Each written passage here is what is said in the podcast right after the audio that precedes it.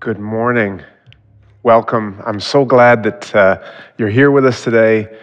You have literally millions of options that you could have on your screen right now or your device, and you've made the decision to make this uh, your priority. You've given your time and attention to this, and for that I, I say thank you, and I, I, think you're, you're making an excellent choice.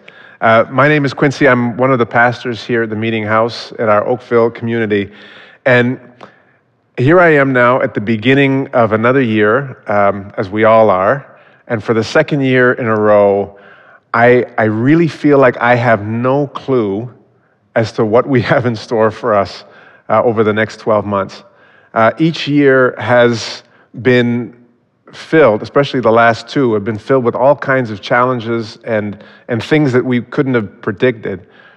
Um, but as difficult as things have been over the past while, I'm so encouraged, uh, encouraged by a number of the conversations that I've had with people in our community that have uh, so much hope, a genuine hope, not, not a, a hope that uh, glosses over the hard things that are going on, uh, but a, a true hope.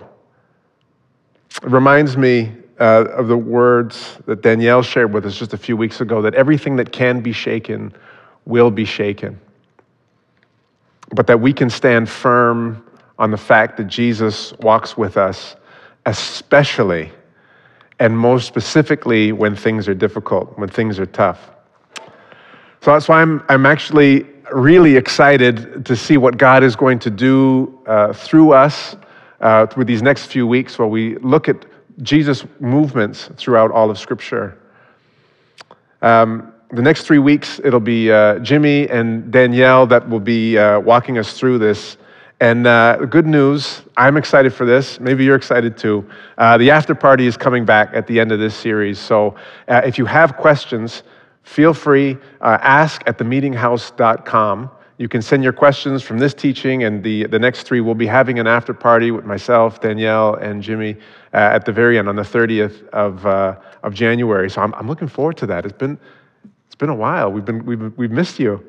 Um, so I'm uh, sure if, if you go online, like many of us have been online all kinds of hours, more hours than maybe is what's healthy uh, you'll find all of the new things, the new skills that people have picked up over the past, uh, uh, during the pandemic. Like people have learned how to, to speak new languages. Uh, you'll see these out of control, do it yourself uh, projects that people have taken on. My wife uh, was inspired to buy a ukulele. She bought a ukulele and then has actually taught herself how to play just by watching YouTube videos, which I, I think is amazing. Uh, me, on the other hand, I discovered that if you uh, save your bacon grease after cooking it and then reheat it afterwards, it serves as a delicious topping for your popcorn. I, I learned that uh, over the past two years. And um, yeah, I don't know. We're, we're not the same. What they say, opposites attract, I think is what they say. But yeah, uh, that's what I learned. Uh, but on top of that, um, there's also some life giving things that I've learned uh, not um, things that are taking away from my life expectancy. And uh, that's going through a very small uh, chunk of scripture found in the Old Testament. It's a group of Psalms that are called uh, the Psalms of Ascent. And they're a collection of 15 Psalms that were traditionally sung or believed to be traditionally sung by the Jews as they made their trek wherever they lived all the way to Jerusalem for one of the uh, three festivals or big feasts of the year. They're called Psalms of Ascent because geographically, uh, Jerusalem was the highest city in Palestine. So, so traveling to Jerusalem always meant going upwards. And if you've done any kind of hiking, uh, you'll know that traveling upwards uh, has some difficult challenges attached to it. The journey for the Jews is, uh, was often difficult, it was long, it was sometimes even dangerous and treacherous. And these songs, these psalms, served as a reminder of how faithful God had been to his people in the past and an encouragement of what was waiting for them in the future. it would be true that if God has done it before, then he could do it again. They would be telling and retelling the story of being taken from exile. They'd be telling and retelling the stories of how they had been on the brink of annihilation from other nations and were rescued. And, and the big one for the children of Israel, that the story of how God delivered the children of Israel out of slavery, out of Egypt, and into their promised land. And these psalms are considered uh, pilgrim songs, which is an idea, this idea of pilgrim is, isn't one that we really think about very much today. When it comes to traveling, we think more along the lines of being a tourist more than we do about being a pilgrim.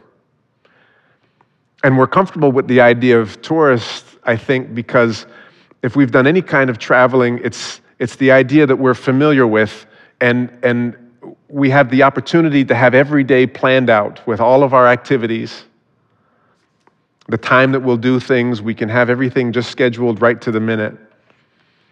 And it can be a very safe and predictable experience. We can get in, we can get out, we can uh, survey the highlights, uh, buy the t shirt, take the photo, post it to social medias, and then on to the next thing. But to be a pilgrim is something a little different. To be a pilgrim is to toil, is to forge ahead into the unpredictable. It is a commitment to move into the deep where safety isn't a guarantee. We have an idea of where we want to go, we know the direction, but there is little assurance of what we will encounter on the way. And over the, the past two years, uh, it's been a gift for me to journey alongside a couple of close friends to go through these short little Psalms each week, to be encouraged in difficult times.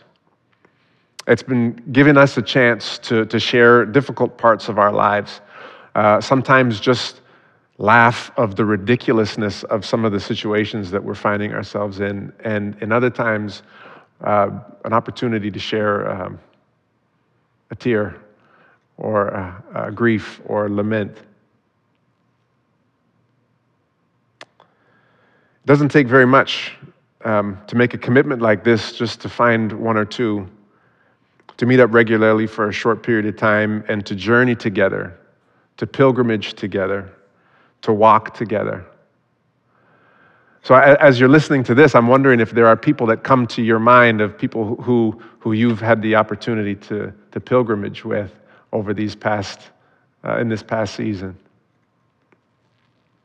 The kind of people that encourage you to move forward, closer to becoming the kind of person that's displaying more joy, more love, and more peace.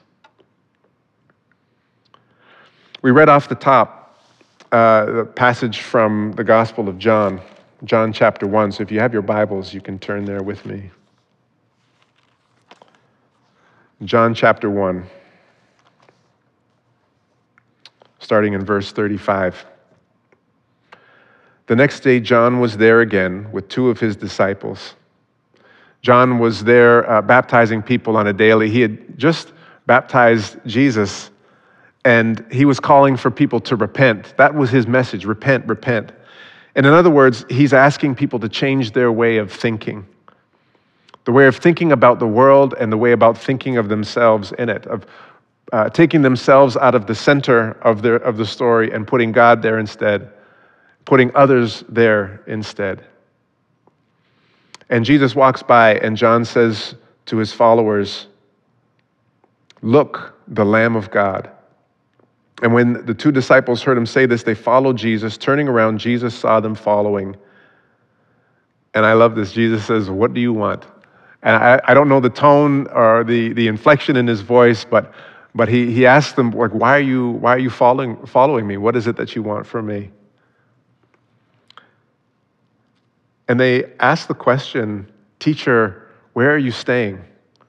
Where do you live? They didn't ask, Jesus, can you heal us? Can you save us? Can you take away our sins?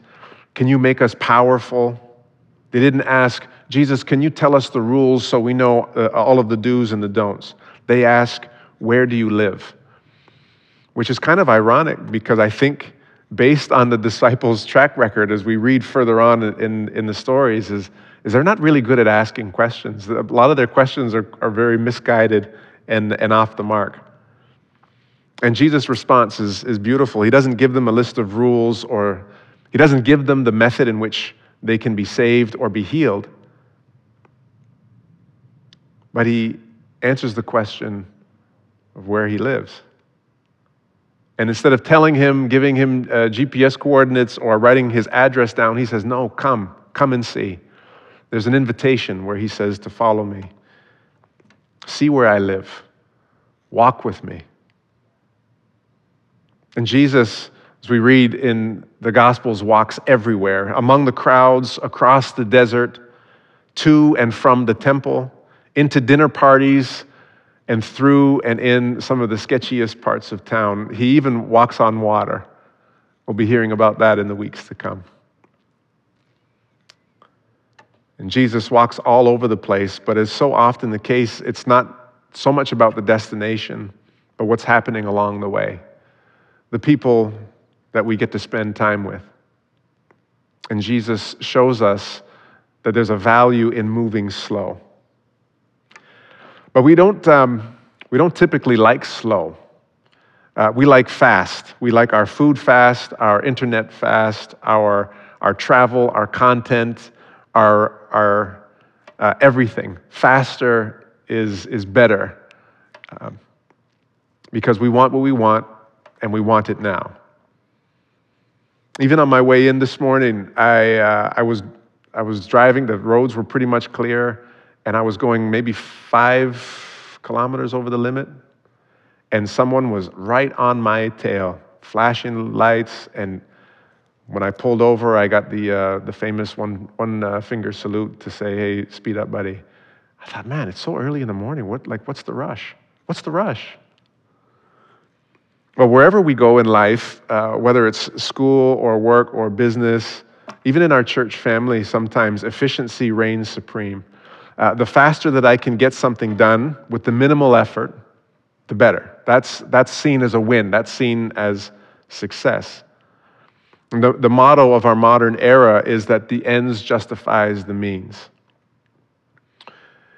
Eugene uh, Peterson uh, wrote a, a, great book with the most boring title, in my opinion uh, The Long Obedience in the Same Direction. And he touches on this. Uh, he, he, he breaks down uh, a number of the Psalms of Ascent that I mentioned earlier. And he says this one aspect of the world that I have been able to identify as harmful to Christians is the assumption that anything worthwhile can be acquired at once. We assume that if something can be done at all, it can be done quickly and efficiently. Our attention spans have been conditioned by 30 second commercials. Well, Brother Eugene wrote that, I think, back in the 1980s, and um, he would be disappointed to know that as of last year, the average attention span of an adult watching a video is about eight seconds long. So if you've hung in to this point, then kudos to you. You are, uh, by definition, far above average, so, uh, so good on you for that. I learned uh, this week that the, uh, one of the old credit card slogans was, uh, when they just started going into mass circulation, was uh, the credit card will take the waiting out of wanting. It will take the waiting out of wanting. And I think there for a moment, like, what are, the, what are the consequences of us never having to wait for anything that we want? Years ago, uh, there's a, an expression of greeting people uh, when, when you would see someone or when you were wishing them well on their way. Uh, they would say, Godspeed to you. It was something that was said usually to wish good fortune or uh, a speedy return on the journey that they had. And when I hear Godspeed, I think of something that goes beyond light speed. Like, like you've got light, light speed, and then you have uh, warp speed, uh, hyper speed, and then you have God speed. Like it's the ultimate, it's the fastest thing that you can attain. I'm pretty sure there's a, there's a DC comic version of The Flash who, who, who coins that, that title of Godspeed. But what if God's speed is much slower than the speed of light? It's much slower than warp speed, it's much slower than, than hyperspeed.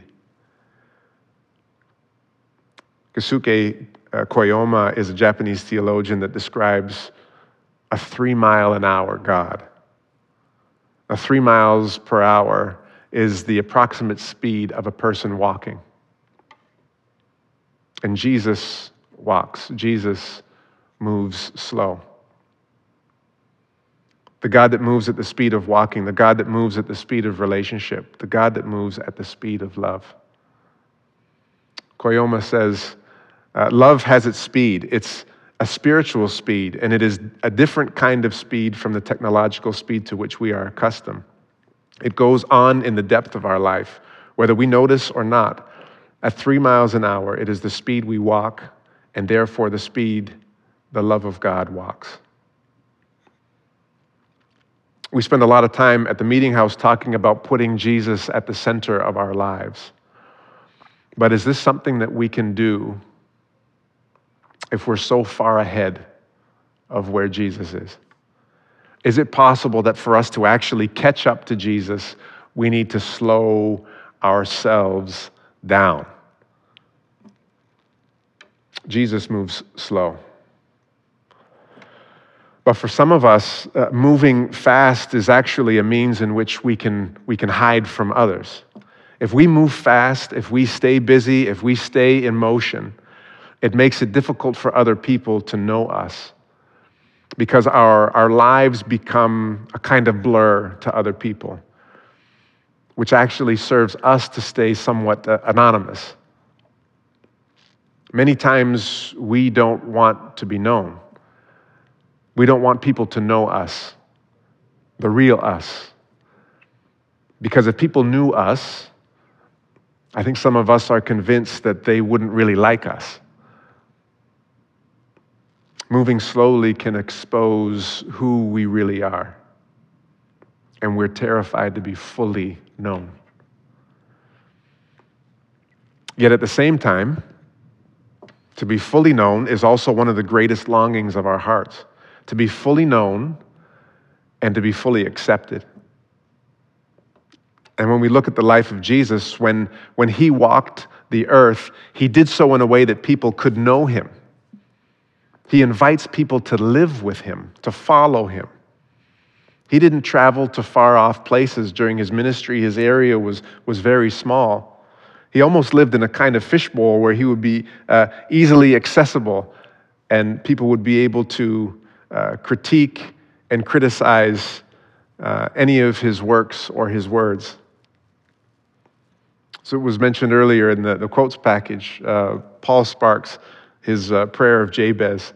Uh, for, those, for those that aren't familiar, the prayer of Jabez was a, a phenomenon that hit many Christian circles a number of years ago, and it was focusing on this small, obscure prayer from the Old Testament that talked about uh, encouraging people to pray this prayer and enlarge your territory and bigger and more and broader. And, and I love what, uh, what Paul Sparks does. He flips that on his head. He says, God, shrink our territory narrow our boundaries that we might truly be a blessing to all. Jesus wants to be fully known by us, so he moves slow. He's accessible, he's close, he's reachable. So when Jesus says, Come and see, Jesus is showing us something. He's modeling something to us that is beautiful as well as dangerous. If we were able to walk at the speed of God, at three miles per hour, could it be our opportunity to realize how known and loved that we already are by Him? And how beautiful and liberating it could be to be known by others. And I'm not saying that everything that is slow is good and everything that is fast is bad. I'm not saying that, but I am saying that in a world that is obsessed with speed and efficiency, that slowing down to smell the roses, to learn the names and faces of people that live or are around you, and allow them to know your name is, in a small sense, a way that we can start to see God's kingdom here on earth. Because we tend to have no problem accepting the benefits of efficiency, but often miss the importance of asking the question what is this gain in time going to cost me in relationship or in the pieces of my life that matter the most? Dallas uh, Willard was once asked if he could use one word to describe Jesus. One word. And uh, he's a, an, an, author who's profound in the, the teachings of spiritual disciplines and spiritual practice. And after a long pause uh, on, uh, you know, reflecting on the, the question, he answered with his one word, and it was relaxed. Now, that doesn't make sense when I first read that or when I first hear that word. When I think of the constant chaos that would have been surrounding Jesus, his life circumstances were extremely fast paced. People crowding around him, people pushing in on all sides, demanding from him, taking from him, pigs running off cliffs, children coming to, to get hugs, demons wiling out. Like it was like he had all kinds of things going on around him. So relaxed isn't the word that comes to mind. But, but it doesn't mean a disconnection or a disinterest or a laziness, but a picture of Jesus being unflappable in the chaos, calm and relaxed. Another lifeline for me over the past two years has been a spiritual practice during prayer.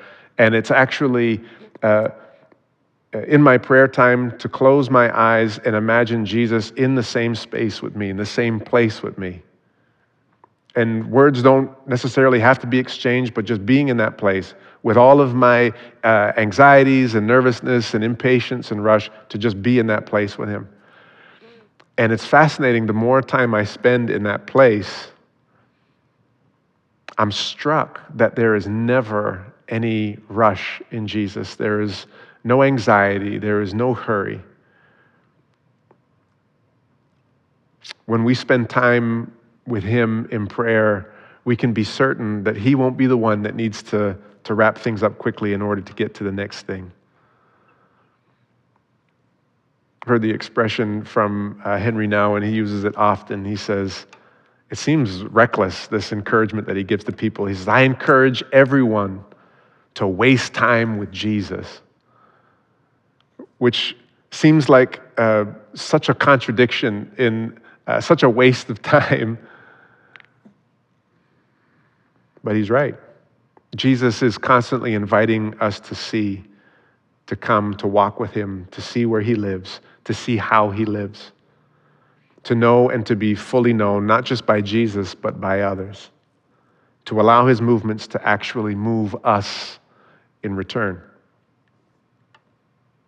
So I, I want to wrap things up by, by talking about the people because uh, if, if we end a conversation talking about moving with Jesus and, and we don't talk about how it brings us closer to people, then I think we're missing a significant piece of who Jesus wants us to be. But, but to be truly present with people, to know them, we need to slow down.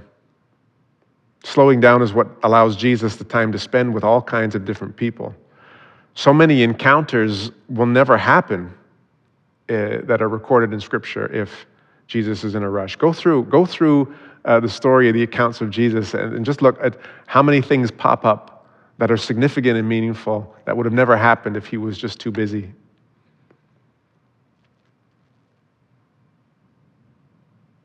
Part of the plan,